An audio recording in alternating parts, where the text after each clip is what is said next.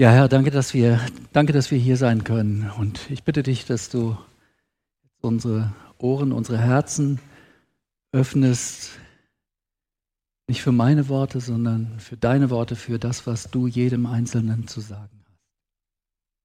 Amen. Ja, guten Morgen auch nochmal hier im Saal und guten Morgen wenn du zu Hause bist und jetzt dich dazugeschaltet hast oder das später anschaust, schön, dass du da bist. Schön, dass ihr seid hier. Bevor ich mit der eigentlichen Predigt beginne, möchte ich euch zunächst erstmal was fragen. Wenn ihr die Nachrichten seht, wenn ihr diesen Krieg wahrnimmt in der Ukraine, wenn selbst über Atomwaffen gesprochen wird, könnt ihr das gelassen sehen? Sehr viele hier sind ja Christen und könnte ja auch sagen, ja, ja, gut, es ist halt die Endzeit und weiß, vielleicht ist das ja so gut, gut, was passiert. Sollten wir uns vielleicht freuen? Wer von euch hier kann das gelassen sehen? Bitte mal die Arme hoch. Okay, wenn jetzt alle die Arme hochgerissen hätten, dann wäre die Predigt sehr kurz geworden. Mir geht es nämlich nicht so. Ich bin nicht gelassen. Neben der Angst und der Trauer hat mich der Ausbruch dieses Krieges in erster Linie wütend gemacht. Ich habe das erstmal gar nicht verstanden, denn Kriege gibt es, solange ich lebe und vorher auch. Die Generation vor mir hat das alles mitgemacht. Man weiß nicht, was noch kommt, aber ich selber war ja erstmal nicht bedroht. Mein Haus ist nicht zerschossen. Es ist niemand ermordet worden, den ich kenne. Und da war und da ist diese unglaubliche Wut wegen dieser Lüge, wegen dieser Unverfrorenheit, dieser Ungerechtigkeit.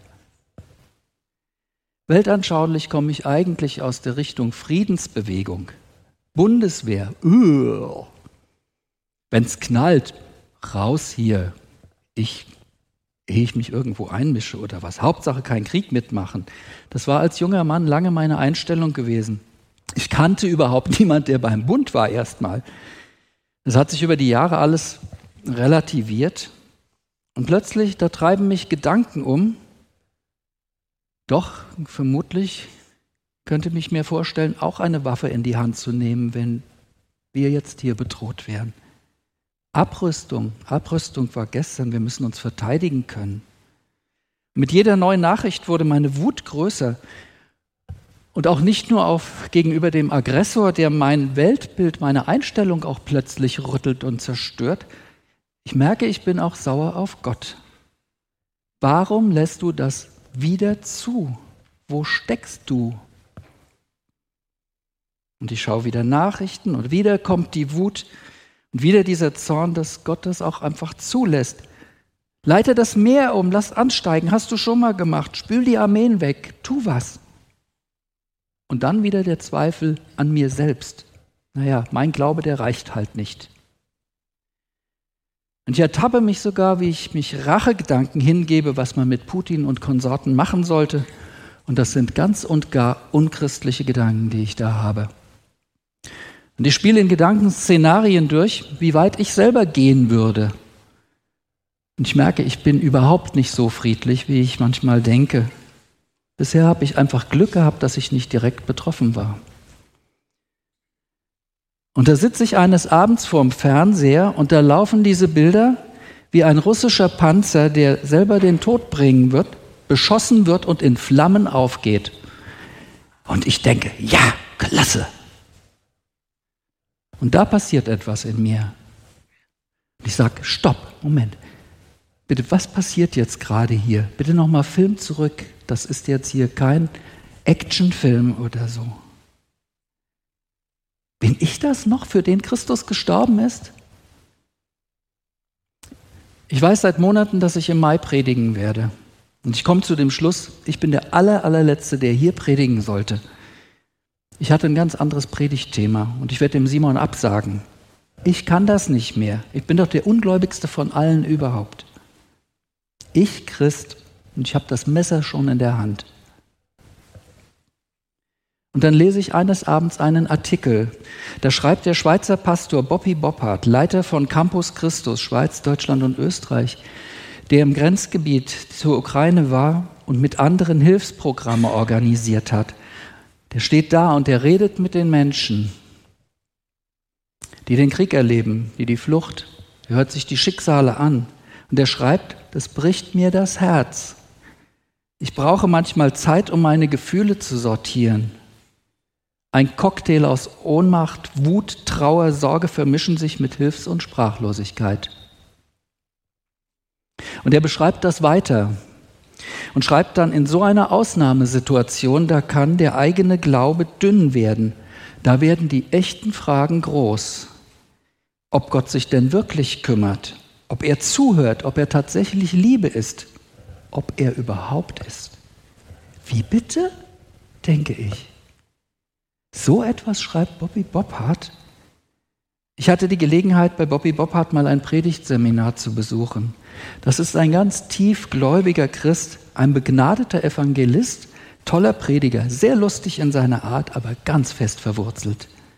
Und der spricht von seiner Wut, von Fragen gegenüber Gott.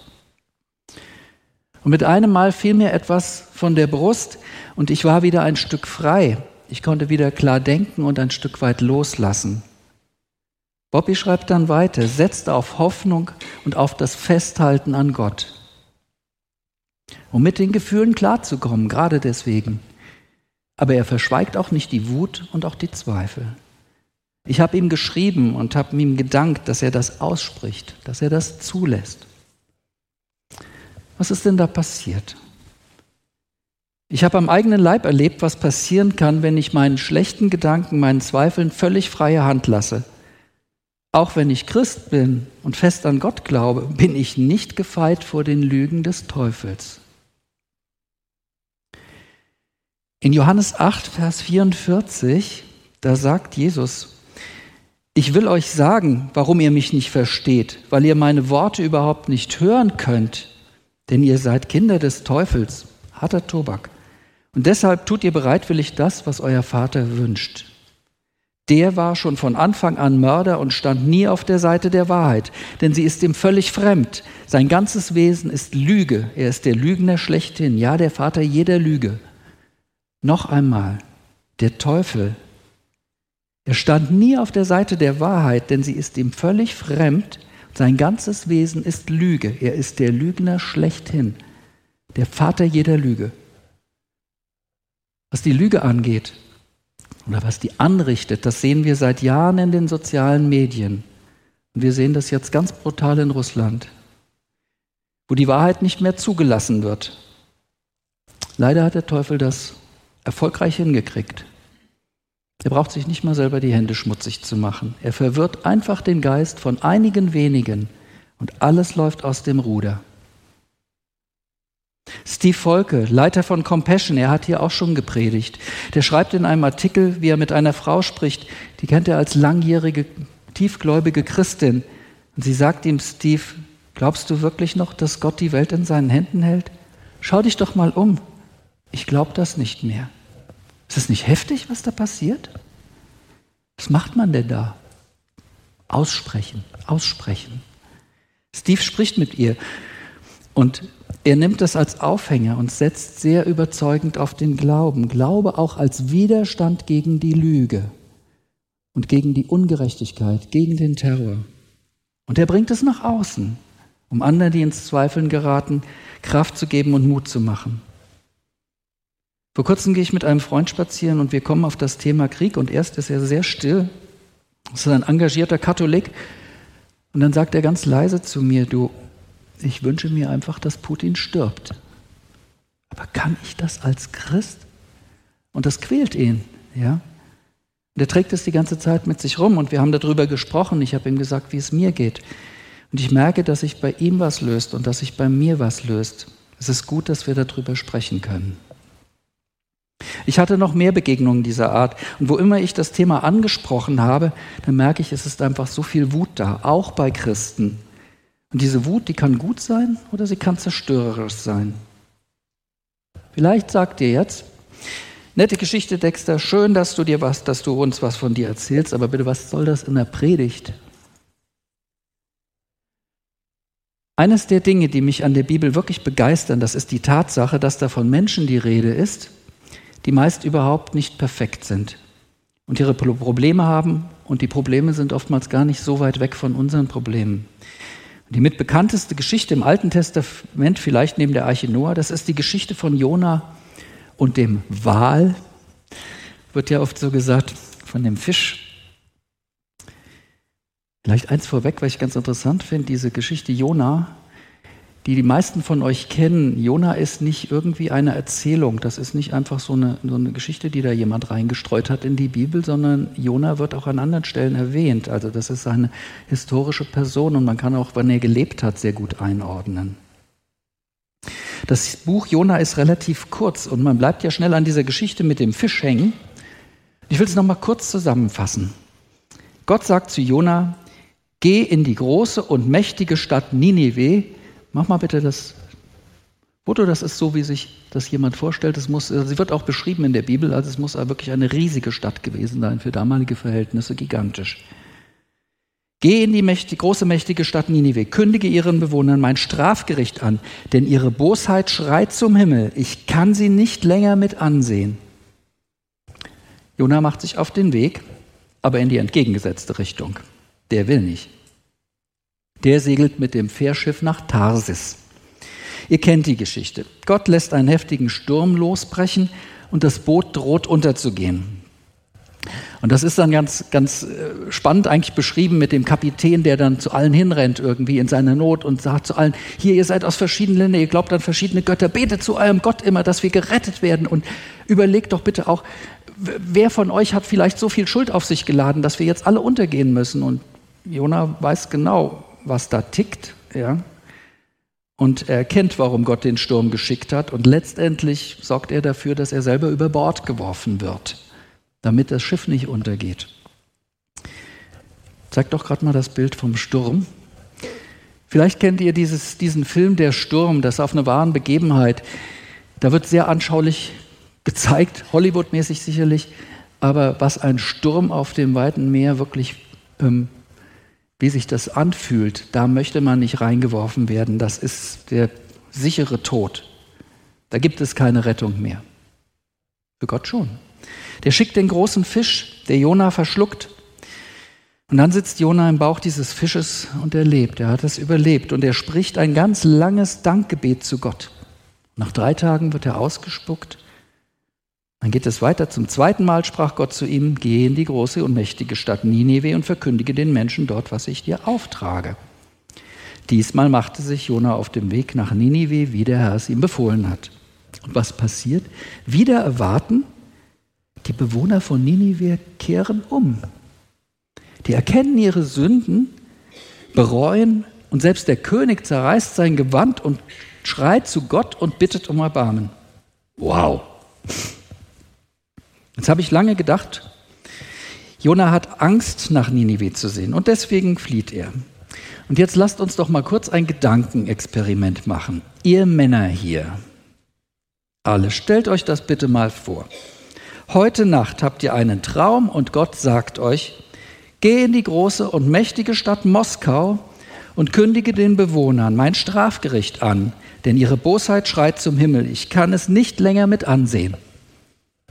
So, wie geht es euch jetzt damit? Was macht ihr? Klar fahrt ihr nach Moskau. Putin kehrt um, der Krieg ist aus, das wünschen wir uns alle. Aber Gott vergibt allen, die so viel Leid über die Menschen gebracht haben. Puh. Gucken wir doch mal, wie das in der Bibel bei Ninive aussieht. Lasst uns das vierte Kapitel lesen, es ist noch der Rest vom dritten, den ich mit dranhänge. Gott sah, dass die Menschen von ihren falschen Wegen umkehrten. Da ließ er das angedrohte Unheil nicht über sie hereinbrechen. Jona aber ärgerte sich sehr darüber. Voller Zorn betete er. Ach Herr, habe ich das nicht gleich geahnt, als ich noch zu Hause war? Darum wollte ich ja auch so rasch wie möglich nach Tarsis fliehen. Ich wusste es doch. Du bist ein gnädiger und barmherziger Gott, Deine Geduld ist groß und deine Liebe kennt kein Ende. Du lässt dich umstimmen und strafst dann doch nicht. Ach Herr, lass mich sterben, das ist ja besser, als weiterzuleben. Aber der Herr erwiderte, ist es recht von dir, so wütend zu sein? Jona verließ Ninive.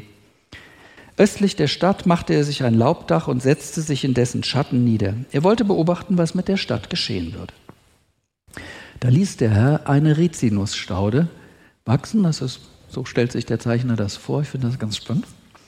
Eine Rizinusstaude über Jona emporwachsen. Das muss wohl ein sehr großes Gestrüpp werden, wenn das wächst. Und sie sollte ihm mehr Schatten geben und seinen Missmut vertreiben. Jona freute sich sehr über die Pflanze. Doch am nächsten Morgen, kurz vor Sonnenaufgang, ließ Gott einen Wurm die Wurzeln des Rizinus zerfressen und die Staude wurde welk und dürr. Als die Sonne aufging, schickte Gott einen glühend heißen Ostwind und die Sonne brannte Jona so auf den Kopf, dass er erschöpft zusammenbrach. Er wünschte sich zu sterben und seufzte, tot sein ist besser als weiterzuleben. Da fragte ihn Gott, ist es recht von dir, wegen dieser Rizinusstaude so zornig zu sein? Und Jona antwortete, mit vollem Recht bin ich wütend, am liebsten wäre ich tot. Der Herr erwiderte, du hast dich mit dieser Staude keinen Augenblick abmühen müssen, nichts brauchtest du für sie tun, in einer Nacht ist sie gewachsen, in der nächsten ging sie zugrunde. Trotzdem hättest du sie gerne verschont. Ich aber sollte Ninive nicht verschonen, diese große Stadt, in der mehr als 120.000 Menschen leben, die Gut und Böse nicht unterscheiden können und dazu noch so viele Tiere? Wenn ich eine Andacht vorbereite, dann schaue ich auch immer gerne, was haben denn andere darüber schon geschrieben. Das mache ich nicht, um abzuschreiben, sondern um das Thema einfach von möglichst vielen Seiten zu beleuchten. Und da schreibt ein Pastor, Jona sitzt nicht da, weil er sich freut. Das könnte er ja. Die sind umgekehrt in Ninive. Er könnte sagen, hey, was für ein toller Prediger bin ich. Ich bringe Gottes Wort, alle kehren um, selbst der König. Nee, der hockt da unter seinem Laubdach und denkt, hoffentlich macht Gott die platt das Pack. Und er ist sauer auf Gott, weil der Erbarmen hat. Jona findet das ungerecht. Schauen wir doch mal, was Gott macht. Gott schickt Jona nach Ninive und der fährt erstmal in die Gegenrichtung. Könnte man doch denken, Gott ist stinkig. Befehlsverweigerung. Das Schiff versenken wir. Ich suche mir jemand, der gehorsam ist das nächste Mal. Nö. Gott schaut ins Herz von Jona und der weiß, warum der nicht nach Ninive will. Und dann schickt er den Sturm, aber nicht um Jona zu bestrafen, sondern um ihn zu ändern. Er lässt Entwicklung zu. Er schmeißt ihn erst ins Meer und dann schickt er den Fisch.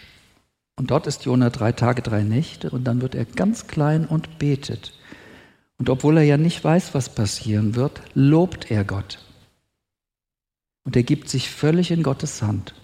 Er gibt sich völlig in Gottes Hand, das ist wichtig. Und der Fisch, der spuckt ihn aus und er geht nach Ninive, er erfüllt seinen Auftrag. Und Gott lässt Gnade walten. Aber das ist ja nicht das, was Jona will. Nee, der will Rache, Vergeltung. Könnte man denken, Gott sagt, ja, bist du noch ganz bei Trost? Aber Gott straft ihn nicht, sondern er lenkt ihn wieder mit der Rizinusstaude. Das ist auch eigentlich eine lustige Geschichte, wie das Gott macht. Ja, das ist ja ein Spiel, was er da mit dem Jona treibt, um ihn einfach zu lenken, um ihm was zu zeigen. Jona tobt wiederum. Ja, mit vollem Recht bin ich wütend, am liebsten wäre ich tot. Ich habe gelesen, Jona sei die lächerlichste Figur in der Bibel. Aber mal ehrlich, ist das so? Ich gestehe euch das mal. Ich ticke auch manchmal so. Kleine Anekdote am Rande. Meine Eltern haben ein Kinderheim geleitet und in den 70er da kam das so auf mit der Psychologie, dass das gesellschaftsfähig wurde und wir hatten im Kinderheim auch eine Psychologin gehabt und die hatte selbst Kinder. Weil wir zu der Zeit auch alle viel über den Wald nachgedacht haben und Kinder schonen und so, da formte sie die Märchen für die Kinder um. Märchen, die sind brutal. Da wird schon mal eine böse Prinzessin in ein Fass mit Nägeln gesteckt und den Wasserfall runtergestoßen oder in den See geworfen, damit sie jämmerlich ertränkt. Die Psychologin änderte das also ab und zum Schluss wurde auch den Bösen vergeben. Jetzt möge man meinen, die zarte Kinderseele findet das toll. Aber die Kinder haben gemeutert. Das ist ungerecht. Der muss bestraft werden und zwar richtig. Gott hat aber eine ganz eigene Sicht. Das Buch Jona beschreibt als Gott der Gnade. Und das ist, was besonders ist fürs Alte Testament, auch Gnade für ein anderes Volk. Das ist eher untypisch. Er hat ja sonst eigentlich immer den, den eigentlich für die Juden das so, aber da hat er Erbarmen mit einem anderen Volk. Was ist denn nun mit Gottes Gerechtigkeit in Bezug auf Ninive? Ninive war eine der wichtigsten Städte Assyriens. Zuletzt unter der Herrschaft Sanheribs und Assurbanipals war sie sogar Hauptstadt. Ninive wird in der Bibel mehrfach erwähnt. Ähm, zum einen in 2. Könige 18, Vers 13 und in drei Gerichtsankündigungen der Propheten Jona, Nahum und Zephania. Das spielt in der Zeit, das ist, finde ich, auch so spannend, weil sich es halt eben einordnen lässt. 781 bis 742 ist Jona. Und durch Jona haben die Einwohner Ninives tatsächlich auf die Worte Gottes gehört und es wurden 120 Menschen vor dem Untergang verschont. Aber die Umkehr hat sichtlich nicht lange angehalten. Der Prophet Nahum, der ist nach Jona, der schreibt, der Stadt des Blutvergießens wird es furchtbar ergehen. Alles an dieser Stadt ist falsch. Sie ist voller Raub und das Plündern hört nicht auf. Es gibt kein Heilmittel gegen deinen Zusammenbruch. Deine Verletzung ist tödlich. Alle, die hören, wie es dir geht, klatschen in die Hände, denn wer hat nicht unter deiner ständigen Bosheit gelitten? Stelle sich das vor, ja? Also, dass er prophezeit schon, die Stadt wird untergehen, irgendwie und alle klatschen ringsum in die Hände, weil sie unter ihnen gelitten haben. Auch Zephania sagt, der Herr wird die große Hauptstadt Ninive zur verlassenen Einöde, zur unfruchtbaren Wüste machen. Ninive wurde 150 Jahre, etwa 150 Jahre später, nach unserer Geschichte mit Jona, durch die Meder und Babylonier zerstört. Und nach der Zerstörung Ninives im Jahre 612 vor Christus wurde die Stadt nie wieder aufgebaut. Sie verschwand über 2000 Jahre völlig. Was können wir denn jetzt mitnehmen von dem Ganzen? Zum einen, die Wut, du hast das vorhin auch gesagt, es ist ein Grundgefühl, die Wut darf erstmal sein, auch als Christ. Die ist da oder nicht und sie ist erstmal weder gut noch schlecht, sie kann in beide Richtungen gehen. Gott verurteilt ja Jona auch nicht, deswegen er lässt ihn auch nicht einfach weglaufen, aber er nimmt ihn trotzdem ernst. Wut braucht ein Ventil. Warum? Mach mal kurz das Video bitte.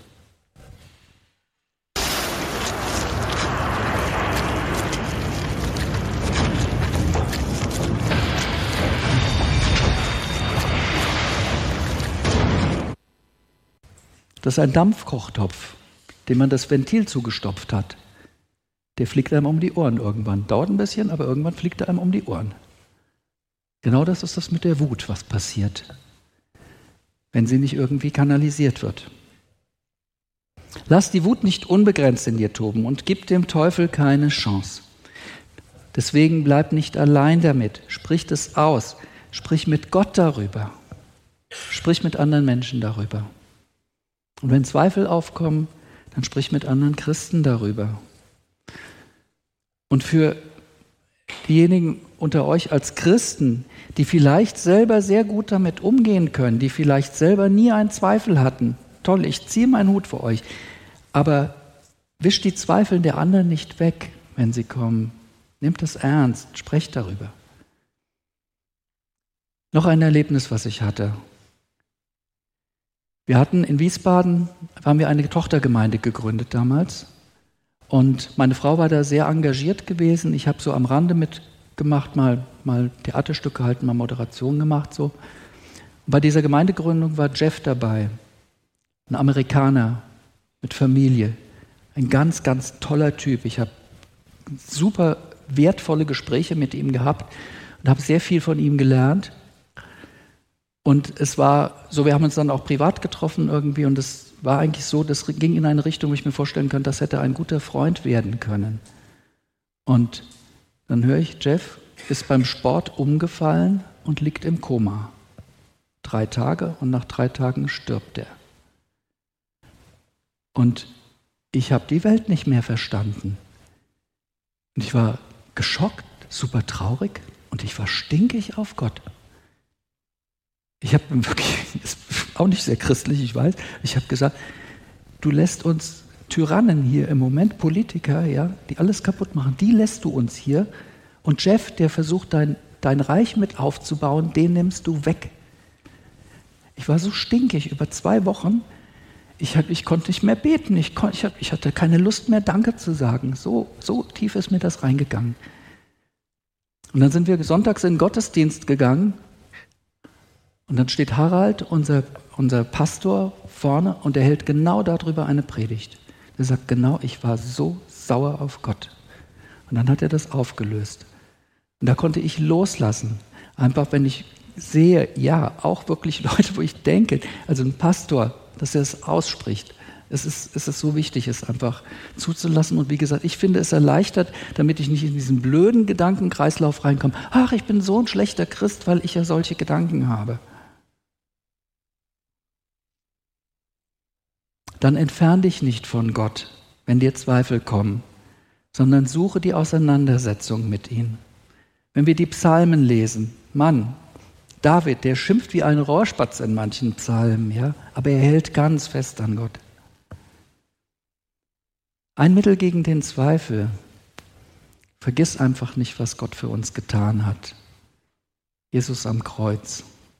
Und jeder einzelne von euch wird etwas haben, wofür er Gott dankbar ist. Man soll es einfach nicht vergessen. Gerade dann, wenn irgendwie Zweifel nagen, ist das wichtig, sich das auch wieder hochzuholen.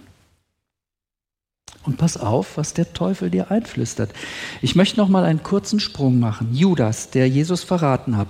Da gibt es, da könnte man 20 Predigen drüber schreiben. Und es gibt sehr viele unterschiedliche Auslegungen zu dem Thema. Ich persönlich halte diese einfache Auslegung, der war geldgierig, nicht für ganz schlüssig. Und es gibt eine Auslegung, dass Judas einer der Jünger war, der am stärksten hoffte, dass Jesus der Messias ist, doch als aber in der Form, dass er sich eben wünschte, dass Messias, dass er als Messias Israel von den Römern befreit, von der römischen Herrschaft. Die Römer, die haben tolle Sachen gemacht, ja, aber das war eine ganz brutale Unterdrückungsgeschichte auch, ja. Die hatten guten Grund, dass sie die Römer gerne losgeworden wären, ja. Und dann will Jesus was ganz anderes. Kann sein, dass der Teufel da ein leichtes Spiel hatte mit Judas wenn man dann sieht, wie es ausgegangen ist letztendlich, der Verrat, dann, dass er das schnell erkennt, will wieder zurückrudern, alles zu spät und er bringt sich um. Ganz traurige Geschichte, aber Einflüsterung von der falschen Seite. Man muss aufpassen. Etwas noch. Die Wut kann auch ein Motor sein. Die Wut ist eine ganz starke Kraft auch und es kann sehr viel Gutes daraus entstehen. Und ich sage mal, das passiert auch zum Teil, das sehen wir auch jetzt. Die Frage nämlich die daraus, was kann ich machen, was kann ich tun, das kann auch daraus entstehen. Ja? Kann ich eine Aktion machen? Gehe ich demonstrieren? Spende ich Geld? Oder hier die jungen Erwachsenen, die an die Grenze fahren zur Ukraine und da mithelfen. Ich finde das wahnsinnig toll, was sie da da macht. Und es braucht oftmals einen Antrieb dafür und da kann die Wut auch eine Möglichkeit sein. Das kann also auch sehr positiv sein. Tja, und dann ist noch die ganz prinzipielle Frage. Was würde ich denn sonst machen mit meiner Wut, mit meiner Trauer, mit allem? Wohin sonst kann ich, würde ich gehen, wenn nicht zu Gott? Es wäre doch, es wäre doch so gnadenlos, so aussichtslos, so schwarz, wenn ich nicht damit zu Gott gehen könnte. Ja, aber ich kann es, Gott sei Dank. Wir wissen außerdem auch nicht, was Gott eigentlich vorhat noch alles. Jesus selbst hat bestimmt nie an Gott gezweifelt, aber er kannte wohl die Verzweiflung. Schon am Kreuz, ja, in Markus 15, Vers 33 steht, und zu der neunten Stunde rief Jesus laut, Eli, Eli, lama asabtani, das heißt übersetzt, mein Gott, mein Gott, warum hast du mich verlassen? Man könnte denken, alles umsonst, alles aus jetzt. Und zwei Tage später ist das Grab leer, der Tod ist überwunden und der Weg zu Gott ist frei für uns. Amen.